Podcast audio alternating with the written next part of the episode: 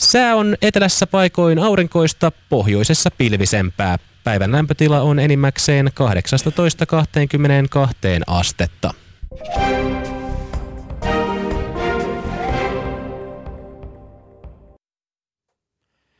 Pakkoruotsi. Kyllä se koskee, kuulkaa kaikkia.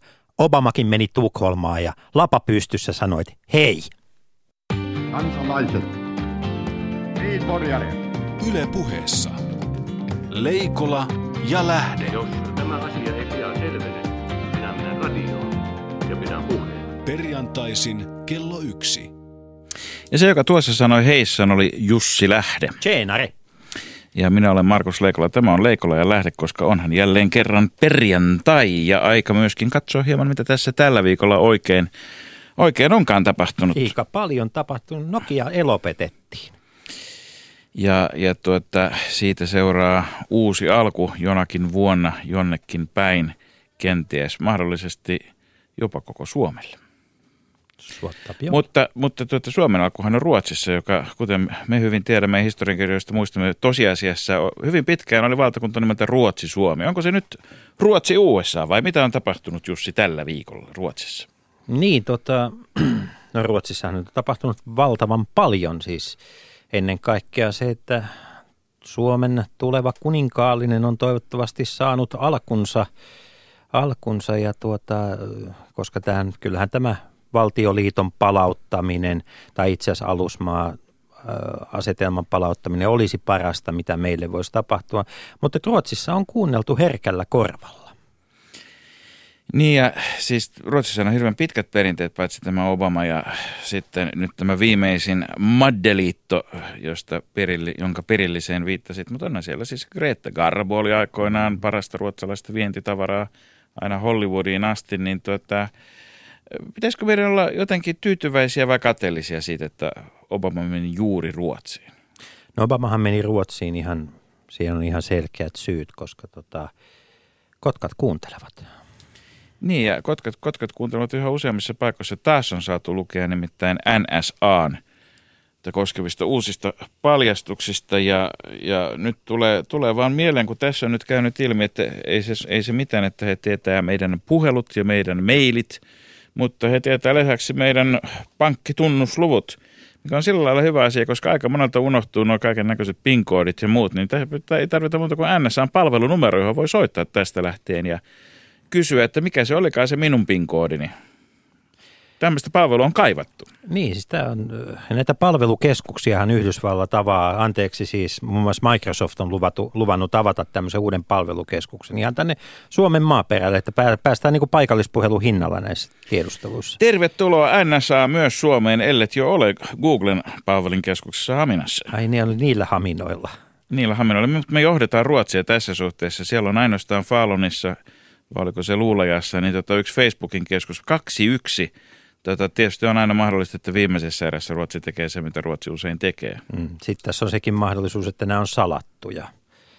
Mut, mutta mut tästä seuraa kuitenkin yksi mielenkiintoinen asia, nimittäin nyt on käynyt ilmi, että nämä dekryptausohjelmat, eli ne, joilla salaukset puretaan, niin Yhdysvalloissa tuota NSA-laisen nimi on Bull Run, eli, eli härkäjuoksu, joka viittaa kuitenkin ei suinkaan mihinkään tämmöiseen Pamplonan nuorten miesten välisiin kisoihin, vaan – vaan Yhdysvaltain sisällissodan taisteluun, joka kieltämättä silloin, kun omien kansalaisten niin kun näitä salauksia puretaan, niin musta tämä on herkkää, tämä mistä haetaan tämä nimi. Siellä on selvästi huumorimiehiä asialla. Eikä siinä vielä kaikki, vaan siis Englannissa vastaava dekryptausohjelma nimeltä Edgehill, joka viittaa Englannin sisällissodan taisteluun. Jussi, mikä nimeksi uudelle Supon salauksen purkausohjelmalle nyt, kun mekin liitymme tähän kryptauksen ja salaamisen vastaiseen rintamaan? Kysyksää multa? Ja, ja mä kysyn sulta, missä päin Suomen sisällissodan taisteluista löytyisi sellaisia... Kyllä mä, kyllä mä sanon heti, että Kalevan kangas. Mä olin enemmän tuon Länkipohjan kannalla. Mun mielestä niin Länkipohja on ohjelman nimenä paljon hienompi. Paitsi kun siinä on näitä ääkkösiä, sitä on paljon vaikeampi kenenkään amerikkalaisen saada selville. Laaja Länkipohja. Oh. Okei, okay. Mutta Myyty. Supo, jos kuulet, niin ja nämä ehdotukset, ja tietysti niin mm. totta kai, ja NSA myöskin. Tämä ohjelmahan on kryptaamattomana lähetetään eetteriverkossa. Joo, mutta kyllä se on siis, äh, nyt kun katsotaan tätä pohjoismaista yhteistyötä Yhdysvaltain kanssa, niin kyllä tämä pakkoruotsi, niin siis sehän, on siis NSAn, NSA-väkihän on joutunut opettelemaan tässä pakkoruotsia. Ajattele sitä jatkuvaa iloista puheensorinaa, jossa niistä, niistä piknikkori-illoista ruohikolla olkihatut päässä sovitaan, niin Niin sitten kun yritetään suodattaa, että missä siellä on se päätös kaiken sen diskuteeraamisen keskellä, niin siinä kyllä korvat on punaisina vakoilla. Oh. Mutta tota, kotimaassakin on tapahtunut. On. Oikeuskansleri on selvästi lopettanut kesälomansa ja Jaakko Jonkka on tänään sanonut, että Himanen oli väärin sam, ei kilpailutettu. Siis kilpailuttamatta. Ja tämä on minusta ihan kohtuuton vaatimus. Siis tämä on just sellainen, että ajatellaan, että Suomi on joku tämmöinen, joku tämmöinen, niin kuin, että meillä on joka junaan filosofeja. Siis eihän siellä teatterin vipissä ollut ketään muita filosofeja Tarkoitatko, joraamassa että kuin kil- Himanen. kilpailuvirasto kävi vasiten niin No, kuin, Kilpailuta nyt siinä, mistä sä löydät toisen tuommoisen kaveri, joka 700 000 tuo valtioneuvostolle noin paljon medianäkyvyyttä. Et mistään. tämähän menee sitä paitsi EUnkin kilpailutusraja yli, että se olisi pitänyt kilpailuttaa kansainvälisesti, mutta yritätkö sanoa, että koko Euroopasta ei löydy No toista? Hei, kyllä meillä nyt jotain ainutlaatuista osaamista Suomessa on jäljellä. Ja, ja nyt siis oikeuskansleri ei ottanut kantaa siihen, että onko saatu höttöä, vaan oikeuskansleri on ilmoittanut, että olisi pitänyt kilpailuttaa, miten se höttö saadaan. Juuri näin. Tätä varten Suomeen tarvitaan paitsi höttöä myös oikeuskansleri. Mutta mie- mielenkiintoista tässä oli se, että oikeuskansleri on verifioinut sen, että valtioneuvoston kanslia, eli käytännössä pääministeri Katainen, houkutteli Suomen Akatemian ää, tähän tutkimuksen rahoittajaksi ja saa nähdä, mitä tästä sitten aikanaan aukeaa ja missä suunnassa. Mutta nyt avataan kohta Mutta minusta tuntuu, että tässä tätä, siis mä en tiedä meneekö tämä nyt valtiosääntöoikeuden piiri, että pitääkö perustuslakiin kirjoittaa, että Suomessa jakaantuu tuomiovalta tuomioistuimelle, lainsäädäntövalta eduskunnalle, ja sitten on toimeenpano- ja houkutteluvalta, joka on valtioneuvostolle. houkutteleva ajatus. Sulla on pointti. Leikola ja lähde. Osallistu lähetykseen Shoutboxissa. Yle.fi kautta puhe. Ja tervetuloa myöskin vieraamme taloustutki. Meillä on täällä kaksi tohtoria tänään. Taloustutkimuksen tutkimuspäällikkö Juho Rahkonen Hyvää Ja- päivää. ja Oxfordin tohtori Ville-Pekka Sorsa Helsingin yliopiston politiikan ja talouden tutkimuksen laitokselta. Good afternoon. Oxfordin tohtorit ovat ennenkin päässeet pitkälle aina tuonne komission johtopaikoille asti. Niin Ja tuo- jopa meidän lähetyksiimme. ja, niin, niin tota, tämä ei ole ensimmäistä kertaa, emme ole Oxfordin tohtoria kyydissä. Ei todellakaan. Mutta kahta tohtoria meillä ei koskaan ole ollut aikaisemmin täällä näin. No mutta se täydentää hyvin yhtä kasvatustieteen ylioppilasta. Kyllä vain, ja, ja tänään on siis tarkoituksemme tässä todellakin märehtiä, ei suinkaan sata kertaa, vaan, vaan sata kerran lävitse, vaan yhden, yhden kerran tässä vielä, että mitä tässä oikeastaan on kesätauon aikana kotimaan politiikassa tapahtunut. Juho, sinä olet numerojen erikoismies ja, ja tuota, näiden kannatusten prosenttien maalikamera-asiantuntija. Miltä se näyttää numeroiden valossa, että missä Suomen politiikka menee tällä hetkellä, varsinkin näiden neljän suurimman väliset suhteet?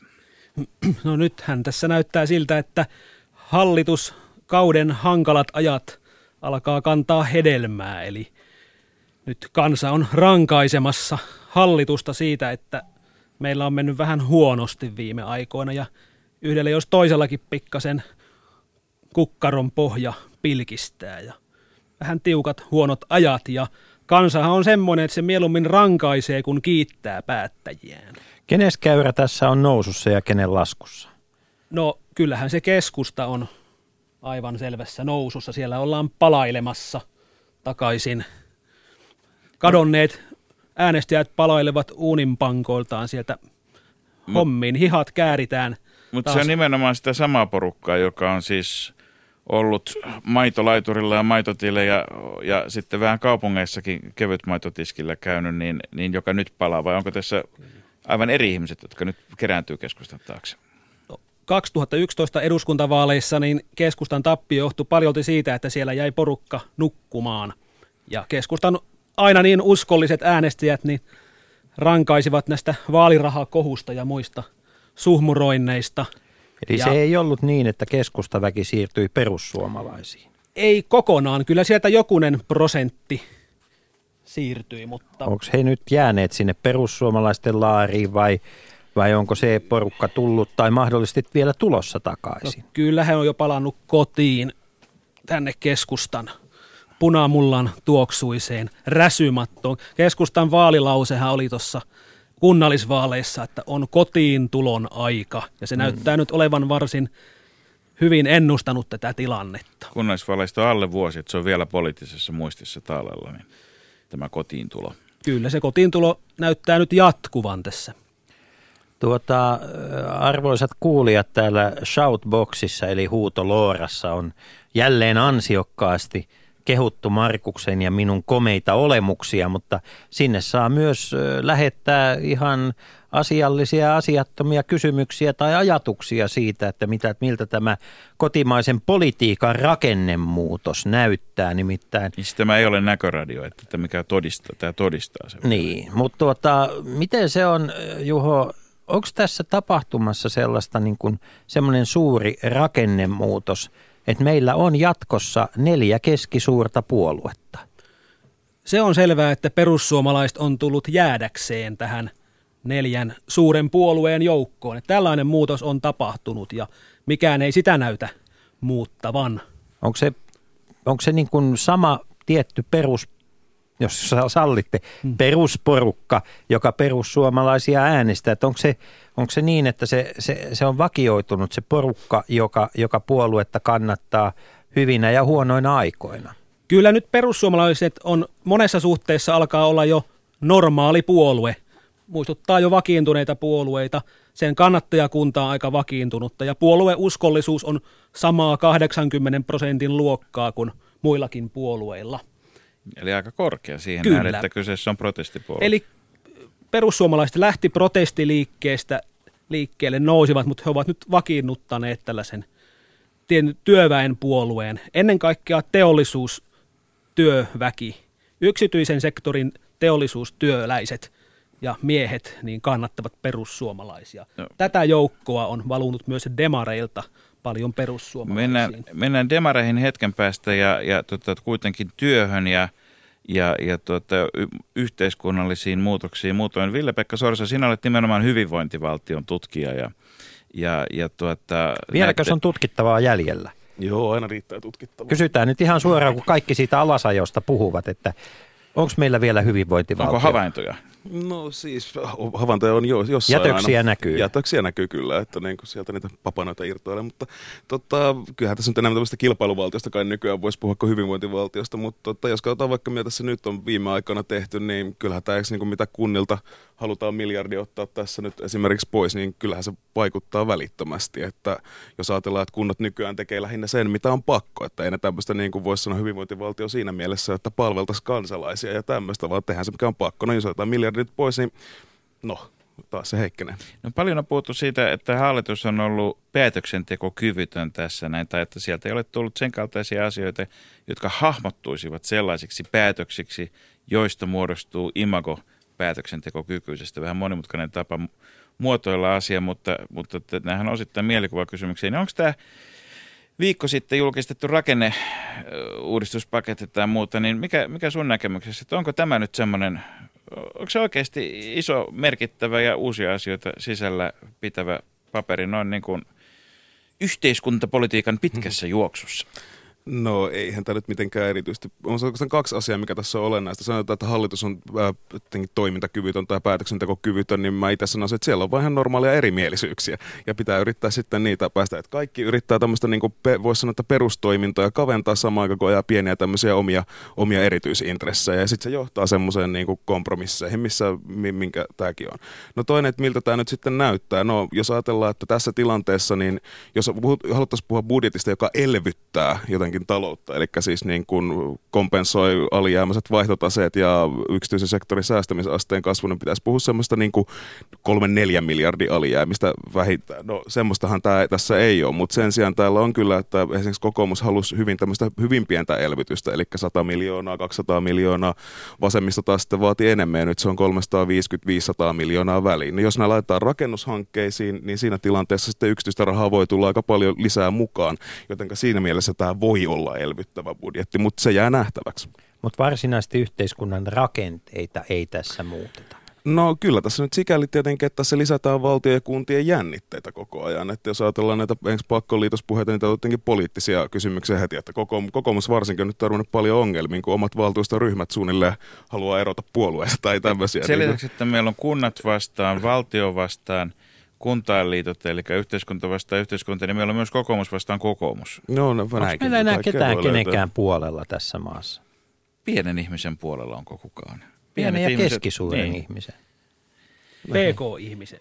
Miten, miten tota, onko tällä, tuota, miten sä arvioit Juho, niin onko tällä hallituksen päätöspaketilla, tuleeko tällä olemaan merkitystä kannatusmuutoksia, koska tuskin sitä nyt on tehty ihan täysin niin kuin, että kävi kannatukselle, kuinka hyvänsä päätä, pääset, että tehdään paketti? No tämä, nämä rakenneuudistukset, joista nyt on päätetty, ovat niin mietoja, että ei niillä saada sitä kannatusta romahdutettua. Että kyllä se kanna, hallituksen Saadaanko vähäinen, kasvuun? että pitäisi tehdä paljon Se, monilla kuitenkin on tavoitteena kasvattaa sitä kannatusta. Tiedän Niin. sen verran, tunnen näitä hallituksen puolueita. pitäisi tehdä paljon tanakammat rakennemuutokset, että ne saisi kunnolla kannatuksensa romahdutettua seuraaviin vaaleihin mennessä. Että tämä ei riitä.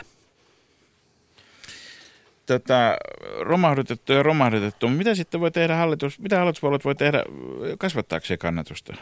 Nämä tulee nyt ihan tämmöisenä ilmaisena vinkkinä täältä näin. Kaikki hallituspuolueet yleensä kuuntelevat tähän aikaan meidän lähetystä. Myös oppositiopuolueet kuuntelevat meidän lähetystämme. Oppositiossa nyt kädet korville. Jos ihan vaihteeksi ajaisi tavallisen pienen ihmisen asiaa ja yrittäisi pitää vähän huolta ihmisten ostovoimasta ja normaali elämän sujuvuudesta, ettei energiaveroja ja ruoan hintaa ja polttoainehintaa ja tällaisia korotettaisiin vaan jatkuvasti. Itse näkisin myös sellaisen, että voitaisiin keskittyä, kun nyt puhutaan hirveästi, että yritetään pidentää työuria, yritetään äh, lisätä ikään kuin tuotantopotentiaalia, yritetään työllistettävyyttä ja tämmöistä, niin mitä olisi välillä niitä työpaikkojakin sitten itsessään? Että jos varsinkin tämmöisessä taantumatilanteessa, niin nyt jos joskus kannattaisi nimenomaan julkisen sektorin työpaikkoja luoda lisää, koska ihminen suinkaan siis pienentää julkista sektoria. Meillä on seuraavassa vaiheessa tätä tapahtuu. Otetaan, otetaan yksi osa Suomea nimittäin erityisen tarkastelun kohteeksi, koska sekin on tällä viikolla itse sellaiseksi julistautunut. Eli Kouvolan Kymenlaakson alue, jossa tulee viisi vuotta näistä kuntaliitoksista ja sitä kautta siis myös viiden vuoden suoja-aika, jossa, jona aikana fuusioituvien kuntien työntekijöitä ei ole saanut irtisanoa. Ja nyt ilmoitettiin jopa 600 työntekijää koskevasta tuota, YT-neuvottelusta. Ja syy oli hyvin selkeä. Se oli se, että kun sieltä on paperiteollisuus hävinnyt, niin sieltä on hävinnyt verotulot takaa. Ja, mutta nämä ei ole varmaankaan sen kaltaista kartanovolvolla omakotitaloissa asustelevaa työväestöä, vaan todennäköisesti nämä 600 on pikemminkin pienipalkkaisia naisia, jos kuntien hallintoa yhtään tunnen, että ketä siellä on tota, ensimmäisenä leikkausuhan alla. Niin Ja Salo, Salo seuraa perässä tuota pikaa. miten, miten tämmöiset asiat vaikuttaa? kannatukseen vai? Kaikkeen politiikan tekomahdollisuuksiin, hyvinvointiyhteiskuntaan ja kannatukseen, jotka toivottavasti ovat jossakin tekemisissä toistensa kanssa mm. myös. No jos ajatellaan tuommoista rakennemuutos, mitä tässä tapauksessa nyt on puhetta, että sieltä teollisuustyöpaikkoja lähtee ja niin edelleen. Miehet, no sitten siellä viedään naisiltakin vielä työpaikat lisäksi pois, että ei, ei tämä nyt mitään varsin tasa-arvopolitiikkaa. Mutta kyllähän niin kuin silleen, jos ajatellaan isompaa kuvaa, niin kyllähän nimenomaan silleen niin kuin tämmöinen pyrkimys vaan leikata valtion koko valtiohan, valtion koko nimenomaan on leikattu hyvin paljon. Nyt sitten kunnat on tällä hetkellä se keskeinen. Niin Jonnekin se hammastahana tuubissa, se menee aina se hammasta. Kyllä se jonnekin menee, ellei sinne sitten laita dopingia sekaan. Niin. No, mitä tämä tulee tarkoittamaan äh, suomalaisten poliittisten puolueiden ja, ja siis yhteiskunnallisten liikkeiden kannatukselle? Jos me otetaan tämmöinen ennuste, siis... Äh, Jos mä anteeksi sen verran, sen verran Niin. niin. vielä palaan, että, siis, että nyt nimenomaan Kymenlaakso oli yksi esimerkki mm. siitä, jossa nimenomaan demareilta siirtyi perussuomalaisille kannatusta. Näiden paperitehtaiden, aika suoraan voidaan varmaan näin mm. sanoa, että johtuu näiden paperikoneiden sulkemisesta. Mutta entä nyt sitten? niin. No sieltä on se pako jo jatkunut aika pitkään. Eli toisin sanoen, että perussuomalaiset on saanut jo näistä tyytymättömistä teollisuustyöläisistä sen kannatuksen, mitä heillä on saatavissa. Eli No tavallaan tilanne on vakiintunut. Kunnallisvirkamies naisista, niin tota, mitä, mitä, mitä he Siellä on- ajattelevat, miten he äänestävät sen jälkeen, kun työpaikka lähtee alta? Vaikuttaako se siihen? Luultavasti äänestävät aika pitkälti tavan ja tottumuksen mukaan sitä, mitä ennenkin, kuten suurin osa äänestäjistä muutenkin. Et en usko, että suurta protestiaaltoa tulee tästä akateemisesta koulutetusta porukasta kuitenkaan. Että tuskin se, suomalaiset ei oikein ole vallankumous kansaa, että täällä ei nähdä palavia autoja eikä oikein mitään muutakaan tämmöistä railakasta. Ruotsissa on jo nähty. Mutta Ruotsihan on aina ollut meille esikuva. Mutta nähdäänkö me se, että, että äänestysaktiivisuus laskee entuudestaan? Ketkä on ne ihmiset, jotka, jotka ovat jättäneet äänestämättä, ketkä jättävät jatkossa äänestämättä, koska meillähän on tämä niin kuin kansallinen mielikuva siitä, että jossain on jos joku lähiö, se lähiön sisä, e- keskellä on tämmöinen keskiolutkuppila ja siellä istuu ne ihmiset, jotka eivät äänestä, mutta tämähän ei ole, tämähän ei ole totta. Juho, ketkä Suomessa eivät äänestä ja mikä on mahdollisuus sille, että tämä joukko vain kasvaa? On selvää, että korkeasti koulutetut, hyvin toimeen tulevat ja hyvissä asemissa olevat, niin äänestää aina aktiivisemmin kuin huonommin toimeen tulevat ja syrjäytyneet työttömät. Mutta tämä tasoittuu viime eduskuntavaaleissa huomattavan paljon. Eli siinä kävikin niin, että moni näistä korkeasti koulutetuista, jotka perinteisesti olivat aktiivisia äänestäjiä, niin jättivät äänestämättä. Ja sieltä tuli paljon näitä uusia äänestäjiä perussuomalaisille ennen kaikkea. Niitä, jotka eivät ennen olleet äänestäneet ollenkaan. Ja tämä on ikään kuin hiukan demokratisoinut tätä äänestämistä. Tuosta voidaan Ville, myös Ville Pekka syrjäytymisen kuva sitä myöten, jos espoolaisinsinöörit ja kouvolalais pikkuvirkamiesnaiset on ne, jotka seuraavaksi ovat työttömiä? No kyllähän se muuttaa. Ja jos ajatellaan, että tällä hetkellä puhutaan, että pyritään lisäämään työn tarjontaa ja työtä ylipäänsä, no näin sitä varmaan yhdellä tavalla luodaankin, että lisää työtä. Mutta kysymys kuuluu, että mitkä olisi ne yritykset, jotka investois sitten, se, tämän, että nämä ihmiset työllistys sitten. Jos katsotaan teollisuutta, niin no investointiaste on laskussa monta kymmentä vuotta periaatteessa pitkä, pitkässä juoksussa. Ja sitten taas niin kun, jos ajatellaan jotain terveydenhuoltomarkkinoita, niin ei, ei noin niin yksityisenkään sektorin terveydenhuolto missään valtavassa kasvuvireessä ja tämmössä. Että kyllähän tämä näkyy ihan suoraan työttömyyden kasvuna. Jostain ne investoinnit pitäisi tulla. Tuota, Nokian myötä ja jo ennen tätä niin Nokia-kauppaa myytiin siis ää, tämä luksusmatkapuhelin Vertu. Ja ää, nyt katsomme tässä lähetyksessä kahden tohtorin kanssa, että löytyykö Machiavellin määrittämä virtu, eli mahdollisuus nähdä tulevaisuuteen. Hyvät ystävät, tässä lähetyksessä me ennustamme Suomen poliittisen tulevaisuuden. Pysykää kuulolla. Yle puheessa. Perjantaisin kello yksi. Leikola ja Lähde. Ja vieraana siis taloustutkimuksesta yhteiskuntatieteen tohtori Juho Rahkonen, tutkimuspäällikkö ja Helsingin yliopiston politiikan ja talouden tutkimuksen laitoksesta Oxfordin tohtori Ville-Pekka Sorsa. Ja me puhumme politiikkaa. Tuota, puhuttiin syrjäytymisestä, puhuttiin työttömyydestä, mutta katsotaan, mitkä, ketkä ovat sitten voittajia tässä muuttuvassa ja turbulentissa poliittisessa tilanteessa, jossa siis perussuomalaiset ovat jo saaneet melkoisen paljon siitä, mitä saatavissa on. Saatavissa on.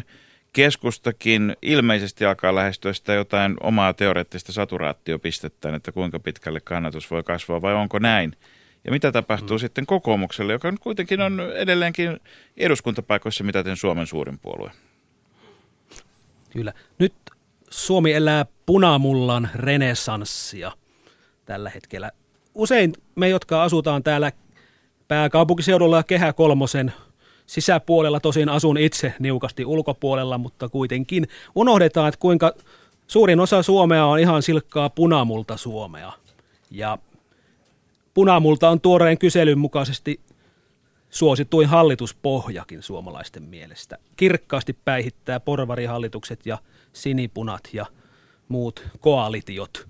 Ja tietyllä tavalla nyt äänestäjät ovat antaneet anteeksi keskustalle nämä vaaliraha, suhmroinit ja muut Kiviniemen vanhaisen hallitusten aikana olleet vähän epä, epämiellyttävät. Kauan sitten. Kauan sitten ne on menneen talven lumia äänestäjien mielestä. Niin sit, siitä on jo niin kauan, kun kaikesta tuntuu nykyisin olevan vähintään kymmenen vuotta Itse asiassa itsellä on semmoinen ajatus tästä, että tässä on oikeastaan nyt niin kolme mielenkiintoista muuttuja. Ensimmäinen on se, että mitä perussuomalaisille tapahtuu esimerkiksi siinä vaiheessa, jos päästään hallitusvastuuseen ja tämmöiseen, koska mä itse näkisin, että perussuomalaisten liikkeen on ollut hyvin paljon tämmöinen, että halutaan vaihtaa päätöksentekijät, ei välttämättä politiikan suuntaa. Et sitten kun nähdään, että mikä se politiikan suunta niin nähdään, mitä kiinnostavaa siellä tulee. No toinen sitten on, alkaako kokoomuksen rivit hajoilla. Että jos ajatellaan tämmöistä, siellä on nuorisosiipeä, joka on aika välillä aika konservatiivista, välillä hyvin radikaalia ja tämmöistä. Ja sitten niin kuin taas tämän on liberaali ja konservatiivisia ylipäänsä kokoomuksen sisällä hyvin paljon. Alkaako siellä rivit hajoilla ja olisiko tämä niin kuin kuntapolitiikka nyt sen näköistä tuottaisi? Ja kolmas sitten, että miten käy sosiaalidemokraattia on ihan yllättävän mielenkiintoinen kysymys tässä myös, että siellä monet itse ajattelee, että entäs nyt sitten kun seuraavan kerran kun Kreikan velkoja jo leikataan, niin tota, miten sitten nämä oikeastaan vakuudet toimii siinä tilanteessa, niin siellä itse ajatellaan, että se on hirveän iso kohtalon kysymys. Mä itse ajattelen, että se on mitenkään erityisen tärkeä kysymys tämän kokonaisen suhteen, mutta se voi aiheuttaa puolueen sisällä esimerkiksi henkilövaihdoksia. Tota, äh, kysymys molemmille herroille. Tuntevatko suomalaiset tällä hetkellä keskustan ajattelua? Onko keskusta nyt tilanteessa, että sitä mukaan kun Juha Sipilä ryhtyy avaamaan suutaan, niin väistämättä kannatus vähän hupenee, koska keskustaan saattaa tällä hetkellä kohdistua ristikkäisiä odotuksia. Siis Matti Vanhanenhan oli aikanaan, meni, meni niin kuin omalla poliittisella linjallaan täysin kokoomuksesta oikealta ohi. Siis muistan sen hämmennyksen kokoomuslaisilla, kun he tulivat hallitusneuvotteluista säätytalolta ja, ja olivat silmät pölykapselin kokoisena, kun, kun, niin kun Matti Vanhanen oli ajanut niin oikeistolaista ohjelmaa, että heitäkin oli hirvittänyt. Tuntevatko suomalaiset tällä hetkellä sen uuden keskustan tai Sipilän keskustan linjaa, tai onko sitä vielä edes olemassa? Tällä hetkellä suomalaiset äänestäjät etsivät vaihtoehtoa nykyiselle hallituskoalitiolle. Tätä menoa on nyt katseltu pari vuotta ja jälki ei tyydytä. Moni ei välttämättä ajattele, että se on suoraan hallituksen syytä tämä maailmanlaajuinen talouskriisi, josta ollaan kärsitty jo vuodet, mutta hallitus sitä saa kärsiä joka tapauksessa, että meillä on huonot ajat. Mutta se täytyy sanoa, että Suomi on edelleen konsensusyhteiskunta. Puolueilla se ei ole muuttunut. Ei ole. Puolueilla ja ihmisillä on pohjimmiltaan hämmästyttävän samankaltainen käsitys siitä, mitkä ovat ongelmia. Tehtiin kesällä selvitys eräälle ulkomaiselle toimeksiantajalle perussuomalaisten noususta. Oli osana tämmöistä isoa populismitutkimusta Euroopassa. Ja kysyttiin me minkä puolueen kannattajilta tahansa, niin kaikki maalasivat samanlaista kuvaa yhteiskunnan ongelmista. Ja jopa perussuomalaisten vastustajat totesivat, että perussuomalaiset ovat tarttuneet ihan oikeisiin asioihin, eli eurokriisi, nuorisotyöttömyys, nuorten syrjäytyminen, tämän tyyppiset asiat, jotka ovat kaikkien huulilla. Siis kaikki ne asiat, joista ei saa Suomessa puhua, niin. ovat ne, joista kaikki Suomessa puhuvat jos otetaan pitkässä juoksussa, niin en mä tiedä, onko tuo pelkästään tuo keskusta kokoomussuhde, että musta tuntuu, että ylipäänsä kun on menty euroalueelle, joka rajoittaa politiikkaa, mitä valtio, talouspolitiikkaa, mitä voidaan tehdä niin edelleen, niin periaatteessa ihan sama, ketkä siellä on vallassa, niin joka tapauksessa politiikan suunta on jossain määrin samankaltaista, että mä en tiedä, mutta mä en, mä en itse tunne keskustan uusia linjauksia niin hyvin, että voisin mitään kukaan. sanoa vielä. Se kertoo Sipilä. jotain, että itse on tutkija eikä tunne Sipilä, voisitteko... Eikä, eikä nyt Sipilän kannata paljastaa, jos kannatus laskee siitä, että mikä se politiikan sisältö on. Saanko hieman avustaa arvoisia kuulijoita, että keskustan puheenjohtaja Sipilä sanoi heti tuoreeltaan, että hänen visionsa on hajautettu yhteiskunta. Mielestäni oli varsin selkeä visio ja linjaus, minkä mm. tyyppistä Suomea hän kannattaa. Eli tämä keskusta, tai siis ydinalueet, syrjäseudut, seur, syrjäseudut, kaupunki-maaseutu vastakkaisuus on se, jolla keskusta ratsastaa. Se on keskustan kannattajille tärkein ulottuvuus. Ja se linjaero syntyy nimenomaan siitä, kannatetaanko hajautettua, pidetäänkö ihanteena tällaista punamulta Mutta eikö, Suomea. Eikö ihmiset edelleenkin muuta ka- enemmän niin kuin – maalta kaupunkeihin, kuten viimeisen sadan vuoden aikana, eikä toisinpäin, vai olenko aivan väärässä? No, tämä maa on täynnä kaappikepulaisia.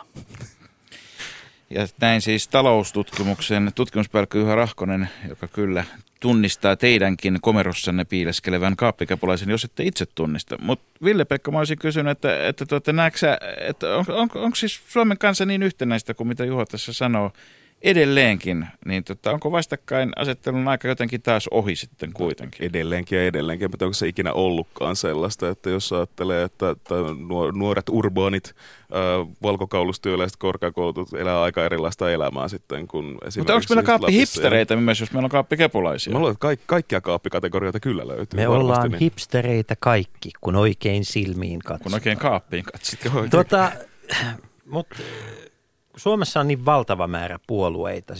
Meillä on puolueita niin paljon, että Matti Apusta ahdistaa ja hän on kovasti puhunut sen puolesta, että pitäisi olla tällaiset niin koalitiot, että joista että kaksi ryhmittymää. Blocksystem.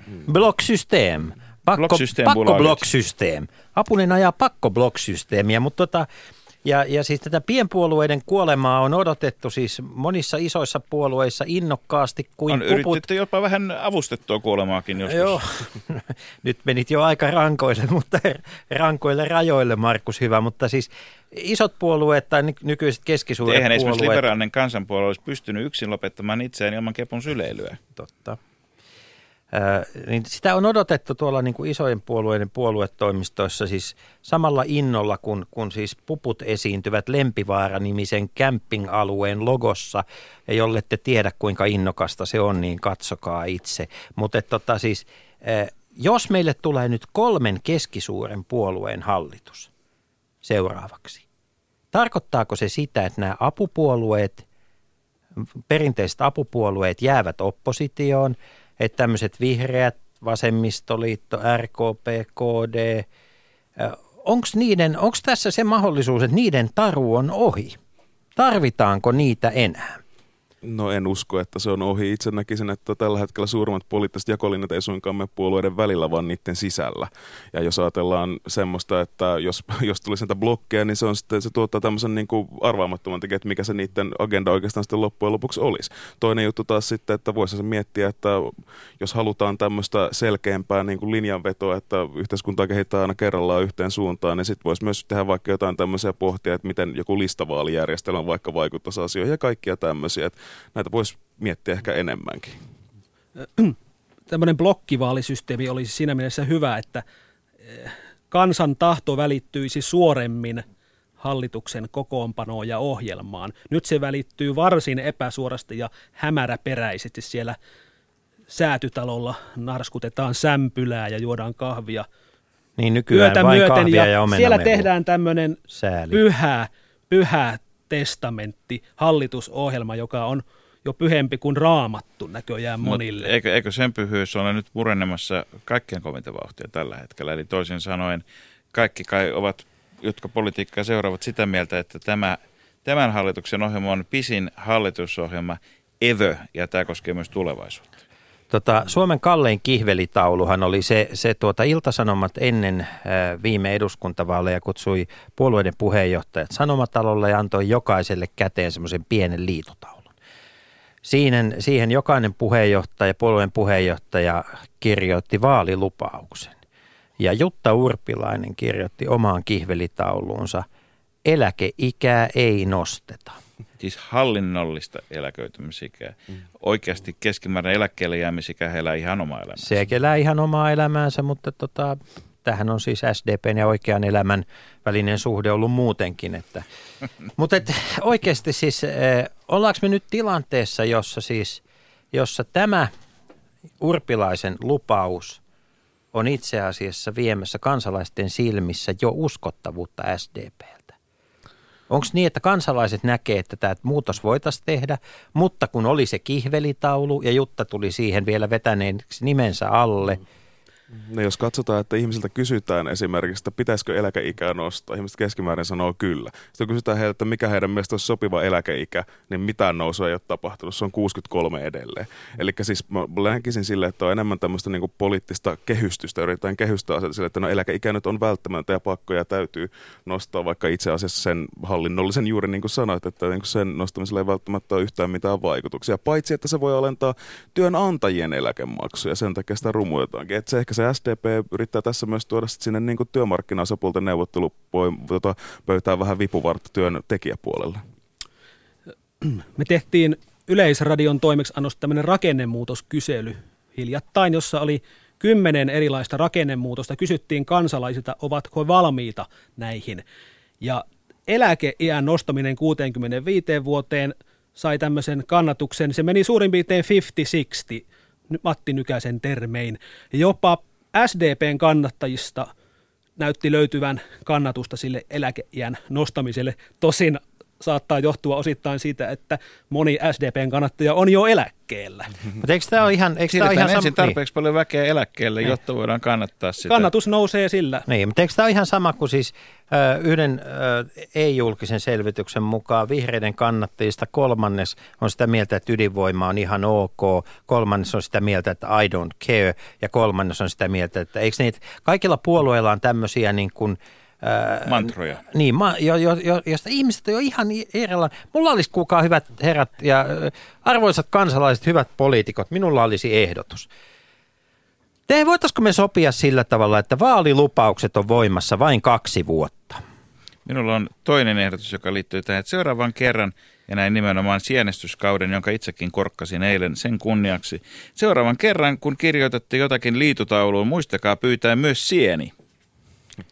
Markus, sulla on pointti. Oliko muuten Tatilla osuutta asiaa? Tatti oli punikki, mikä niin. ei ollut kannanotto mihinkään suuntaan muuta kuin Tatilta itseltään.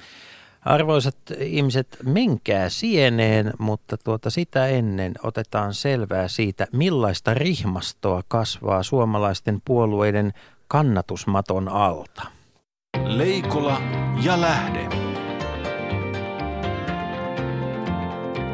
Yle Puhe.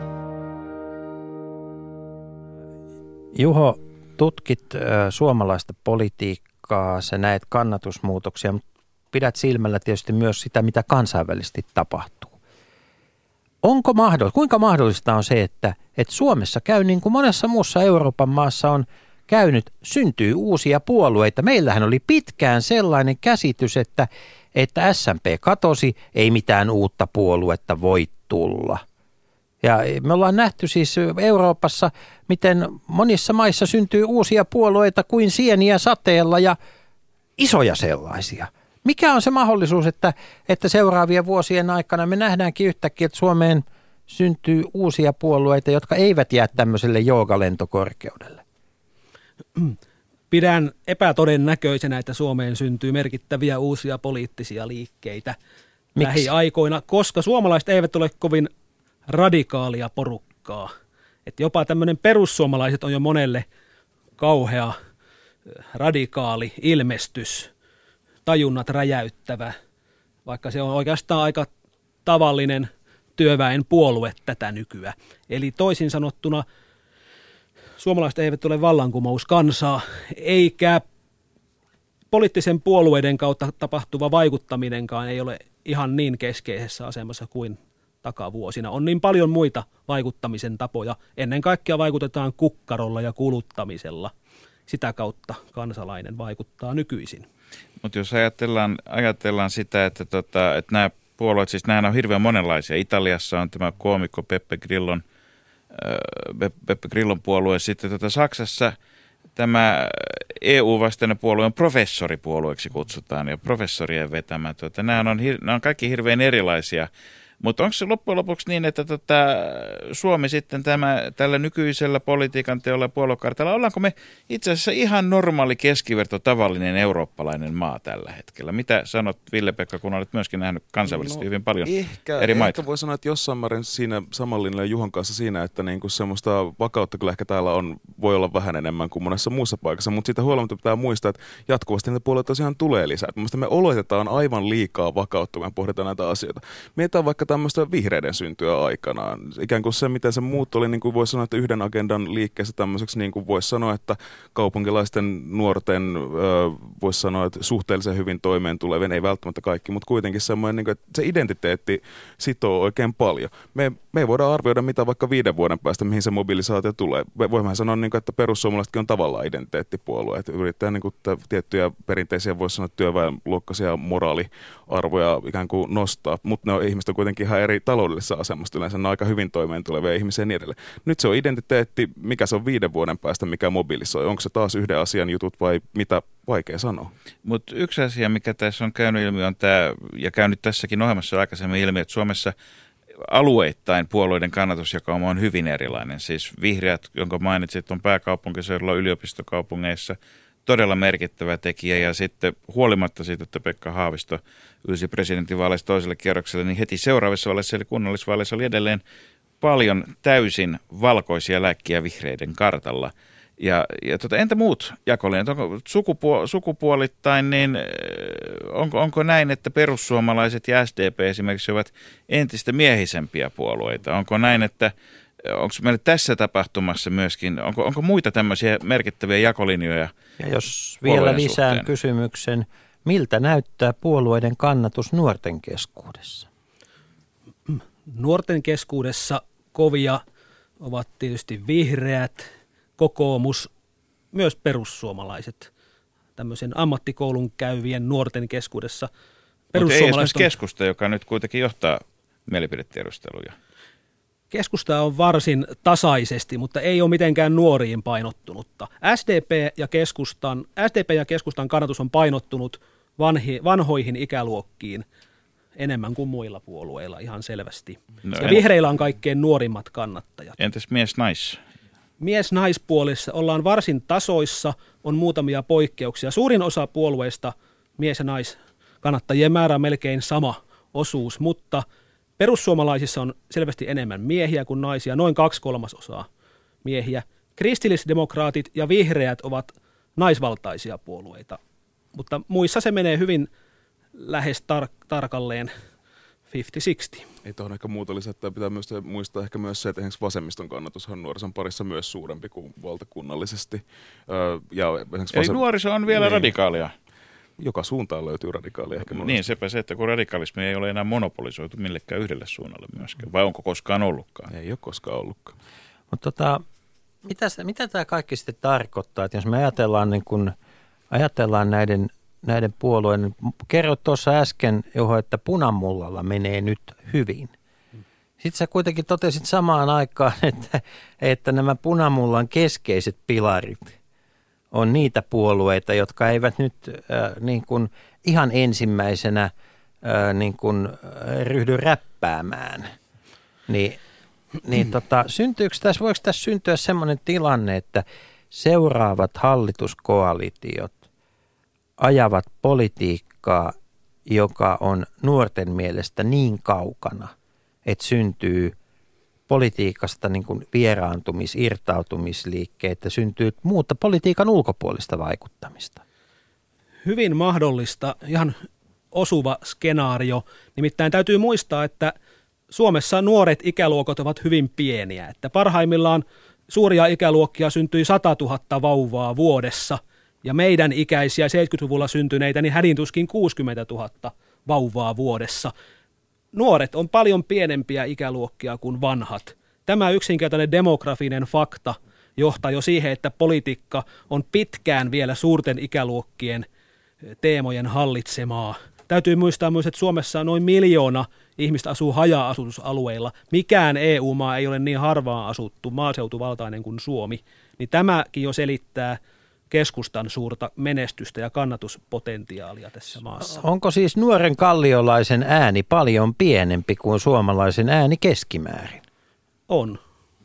Oho. Mitä, mitäs tästä Ville-Pekka seuraa sitten yhteiskunnan stabiliteetille ja, ja sille, että missä yhteiskuntapolitiikan painopisteet ovat jatkossa?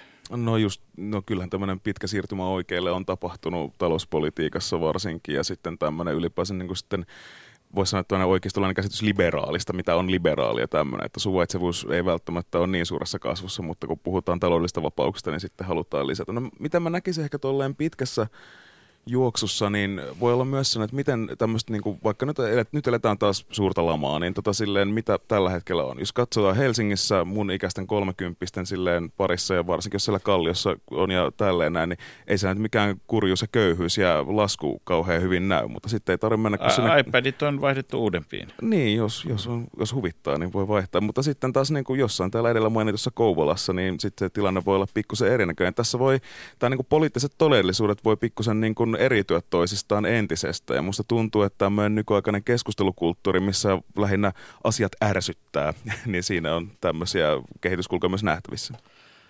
Hyvät ystävät, kohta seuraa aluemaantieteellinen katsaus. Yle Puhe. Suomen ainoa puheradio. Meillä on valtava määrä sellaisia ää, maaseututaajamia, entisiä kaupunkia, kauppaloita, kirkonkyliä, miksi niitä kutsuisikaan, jotka jäivät aikanaan ää, tässä koulutuspoliittisessa suurjaossa ilman keskiasteen oppilaitoksia. Ja nämä on, nämä on selkeä, nämä on aika kovassa syöksykierteessä oman väestökehityksensä kannalta. Et, et taas tänä syksynä nähdään ilmoituksia maakuntalehdissä, että vaihdetaan omakotitalo toimivaan henkilöautoon minkälainen, mitä tässä väestön keskittymisessä, mitä siinä on tapahtumassa, mitä se tulee niin kuin politiikalle tarkoittamaan? Se tarkoittaa sitä, että Suomessa alkaa olla entistä enemmän ihmisiä, jotka ovat elintavoiltaan ja kaikelta käytännön toiminnaltaan kaupunkilaisia, mutta asenteeltaan vielä pitkään henkisesti maalaisia. Ja tällainen tietty... Urbaaneja juntteja. Urbaaneja juntteja. Hyvin sanottu. Itsekin olen sellainen. Se on oikein hyvä kuvaus munkin mielestä, mm. tämä, että niin kuin mitä tässä oikeastaan, oikeastaan tapahtuu. Mutta kyllähän sitten jos ajatellaan, että mihin, miten tämä ohjaa sitten poliittisia konflikteja, niin mun mielestä just niin kuin tämänhetkinen hallituskuntien pakkoliitoksessa samaan aikaan niin tämmöinen keskustelainen halu, just me oli tällaista hajautettua ja hajota ja hallitse taktiikkaa, eli sille, että kyllä on itsemääräämisoikeudesta pidettävä kiinni, paitsi että toki teidänhän pitää sitten niin kuin tuottaa nämä palvelut aina ja että häntä saa niihin tarpeeksi rahaa meiltä. Että silleen tässä se konfliktin kentät kulkee. Jos katsoo tuota hallituksen rakenneuudistuspaperia, niin, tota, niin kuin yleensä kannattaa katsoa paperien viimeisiä sivuja ja katsoa, mitä sinne on piilotettu kaiken muun hyhän taakse. Niin pieni siellä, präntti, pieni präntti. Pieni präntti ja viimeiset sivut, niin siellä on kolmesta isosta pääkohdasta. Tämä viimeinen kulkee kamalan hienolla nimellä julkis, julkisen palvelutuotannon tuottavuus, josta äkkiseltä luulisi, että kyseessä on kansantaloustieteen väitöskirja, mutta ei ole. Siellä linjataan sen kaltaisia muutoksia julkisen sektorin tota, järjestämiseksi uudestaan, jotka oman käsitykseni mukaan on suurimpia sen jälkeen, kun 1860-luvulla kunnat ja seurakunnat irrotettiin toisistaan ja perustettiin Suomen Pankkia ja kaiken maailman muut.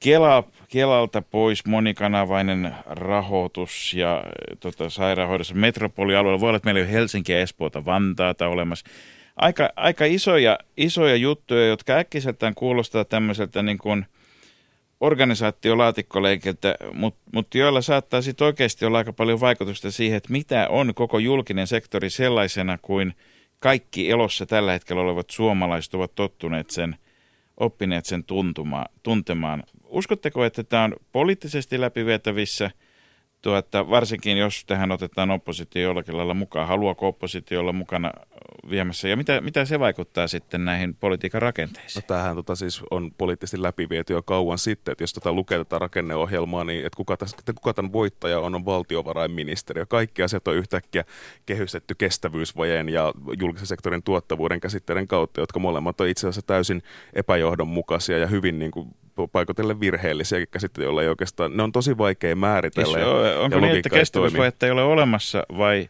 Kestävyysvaje- sanaa käytetään jostakin aivan muusta asiasta? No sanotaan esimerkiksi näin, että kestävyysvajetta ei voi paikata leikkaamalla, koska aina jos leikataan vaikkapa, ho- hoidetaan julkisen sektorin ylijäämä, se tarkoittaa, että taloudessa kiertävä rahan määrä vähenee ja seuraavan vuoden verotulot pienenee. Eli nimenomaan pyrkimys poistaa kestävyysvajetta itse asiassa lisää kestävyysvajetta. Että Tämä on niin se perusongelma. Mutta julkisen sektorin tuottavuus on vielä semmoinen omanlaisen niin tämmöinen iskusana, joka on ehkä vielä merkittävämpi, koska kaikki, jotka tutkii tuottavuutta, niin tietää, että palveluiden ylipäänsä, puhumattakaan julkista palveluista ja niiden tuottavuutta on äärimmäisen vaikea määritellä. Periaatteessa kyse on vain poliittista valinnoista, millä tavalla se halutaan määritellä. No nyt se näyttää silleen, että tuottavuuden lisääminen on yhtä kuin henkilöstön vähentäminen, tai siis sitä kautta, kun ihmisiä eläköityy, niin uusia ei palkata.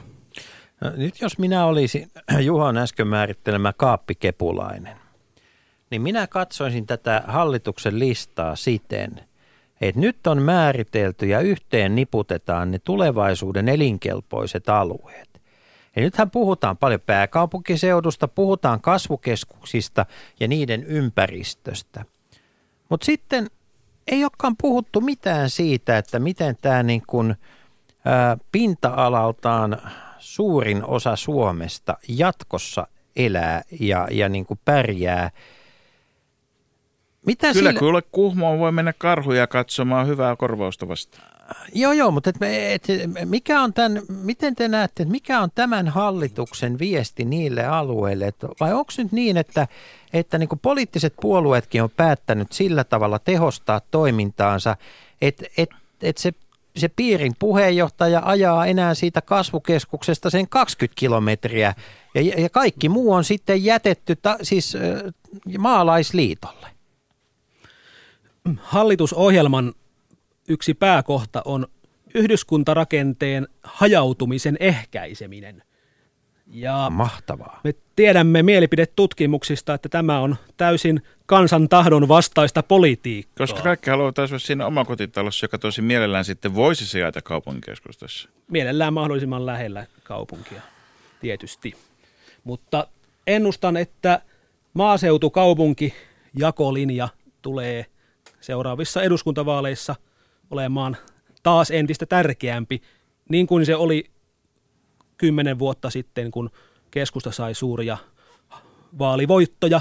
Vanhanen esitteli ruutupaidassa Nurmijärven idylliänsä ja puhui tämmöisistä hajautetuista ihanne onneloista, jotka se- ovat tämän hallituksen mukaan niin pahimpia rikollisia. Edellisen kerran sama idea esitti Neuvostoliitossa Hrutshov ja se nimi oli Agrogorad, ma- agraarikaupunki, mutta ehkä me emme mene tässä sen pidemmälle. Se minun kaappikepulaisuudesta. Tätä, mutta sanokaa, sanokaa, arvoisat tohtorit, siis vieraana Ville-Pekka Sorsa Helsingin yliopiston politiikan taloudentutkimuksen laitokselta ja Juho Rahkonen taloustutkimuksesta. Sanokaa, mitä meidän sitten tulisi katsoa, mihin tulisi kiinnittää huomioon, kun se ei kerran ole tuo Keskipasilan rakentaminen? No ainakin jos ajatellaan tämmöistä, jos, jos puhutaan nyt pääkaupunkiseudusta hetki, niin silleen kaavoituksesta ja tällaista, niin kuka tahansa, joka täällä kävelee, huomaa, että tilaa on vaikka kuinka paljon, että eihän tässä mitään niin kuin tilan puutetta, sitten katsoo asuntojen hintoja niin tää, tää, ja vuokrien suuruutta tämmöistä, on ihan oikeasti koko, koko maalle hirveä talouskasvun jarru, tämä näin suuret asuntojen hinnat, tänne pitäisi rakentaa vaikka kuinka paljon lisää niin paljon kuin vaan mahdollista. Kenen fyrkalla? No sanotaan näin, että niin kuin se julkisen ja yksityisen yhdistelmän. Asukkaidenkin fyrkalla voisi rakentaa. kyllä. Jos ö, ihmettelen sitä, miksi kaupunki ei saa näyttää kaupungilta, että miksi pilvenpiirtäjiä vastustetaan niin kovasti. Eikö se Joo. olisi Kun se tehokasta, tehokasta tilankäyttöä? Mutta kato, se, se saattaa siis luoda ikävän varjon sen esikaupunkimaton päälle, joka alkaa tästä, tästä niin kuin Pasilasta ja jatkuu siis lähes Tampereelle asti. Mutta että sekä kaupunki että maaseutu on tärkeitä ja kaikkialla asuu ihmisiä, joiden äänestäjiä, joiden ääni on arvokas ja sitä pitää kuulla. Eli annetaan äänestäjien ratkaista, miten käy. Mutta toivottavaa olisi se, että kansan tahto välittyisi mahdollisimman suoraan siihen hallituksen politiikkaan. No entäs nämä kansalaisaloitteet ja ravintolapäivät ja muut, onko nämä nyt pysyvästi niin tota sitä rihmastoa, joka, joka näyttää paljon paremmalta aluskasvillisuudesta kuin joku, joku tuota vanha aluskasvillisuus. Se on mukavaa puuhailua, voi kai sanoa, ja lisää yhteisöllisyyttä ja tämmöistä, että kyllä se niin kuin kaupunkiliikkeenä Mutta se maailma. tervetullutta on, mutta ei se nyt ainakaan sen kaupungin osan tai kaupungin ulkopuolella maailmaa paljon muuta. Että saattaa edelleen tämmöistä jo aika paljon kansainvälisesti liikkuvaa ja hyvin toimeen tulevaa, hyvin kouluttaa väestöä entistä, entisestään yhdistää, mutta en mä nyt välttämättä sanoisi, että se mitään sen kummempaa tekee.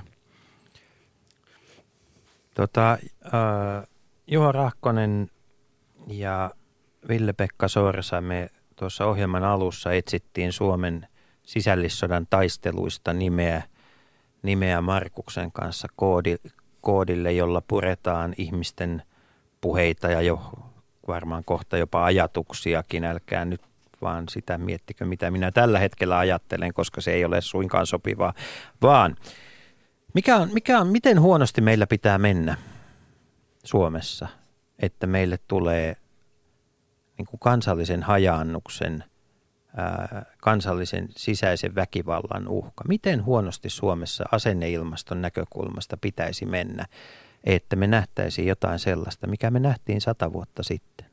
No vaikea sanoa siinä laajuudessa, mutta kyllähän tämmöinen niin kuin ajatellaan vihapuheen yleistyminen ja tämmöinen, että kyllähän niin kuin asenteet on aika, aika paljon jo silleen tällä hetkellä kärjistynyt. Sisällissota verkossa. Sisällissota verkossa voisi olla ihan hyvä kuvaus. Mutta äh, entäs nämä Tukholman palavat autot? Ajaako ne tuosta Ruotsin lautalla yli tänne? Suomessa on onnistuttu aika hyvin sosiaalipolitiikalla ehkäisemään tällaista levottomuuksia. Esimerkiksi maahanmuuttajia on sijoitettu. Tuolla Itä-Helsingissä on kovan rahan asuntoja rakennettu Aurinkolahteen. Ja siellä on maas, maahanmuuttajat ja ö, kantaväestö sulassa sovussa keskenään. Että tämä on ihan oikea linja. Niin kauan kuin suomalaiset Suomessa asuvat ihmiset kokevat, että tässä ollaan jossain määrin samassa veneessä, niin niin kauan tämä yhteiskuntarauha pysyy. Ja hyvinvointivaltiolla ja vero, veroilla rahoitetulla hyvinvointivaltiolla on keskeinen osuus siinä, että Eli että tämä paljon parjattu yhteiskuntapolitiikka ei nyt sitten ole ihan joka suhteessa epäonnistunut. Ei, tämä on ihan hyvin, hyvinkin monessa suhteessa onnistunut, paitsi että tietenkin sitä on heikennetty koko ajan sitä on, niitä onnistumisfaktoreita. Siitä. Ikään kuin katsottu, kuinka, millä vielä voitaisiin pärjätä, jos vähän heikennetään, vähän viilataan, että vieläkö tämä toimii. Niin, ja ajatellaan tuloerojen kasvua, varallisuuserojen kasvua, ja nyt ajatellaan vaikka maantieteellisesti myös tämä, että miten, miten paljon Helsingissä pitää olla tuloja, että täällä pystyy ylipäänsä asumaan, niin kyllä tässä nyt aika isoja muutoksia tulee, että kantakaupunki alkaa kohta olla, sanotaanko, että alle keskitulosen saavuttamattomissa, niin ky- kyllä se niin kuin muuttaa sitä tätä tilannetta. Mutta onko meillä myöskin maailma muuttunut siihen, että joka ikisellä yliopistoon pääsevällä opiskelijalla pitää saada olla oikeus asua sadan neliön asunnossa punavuorissa? Onko meillä siis myöskin tämä tämmöinen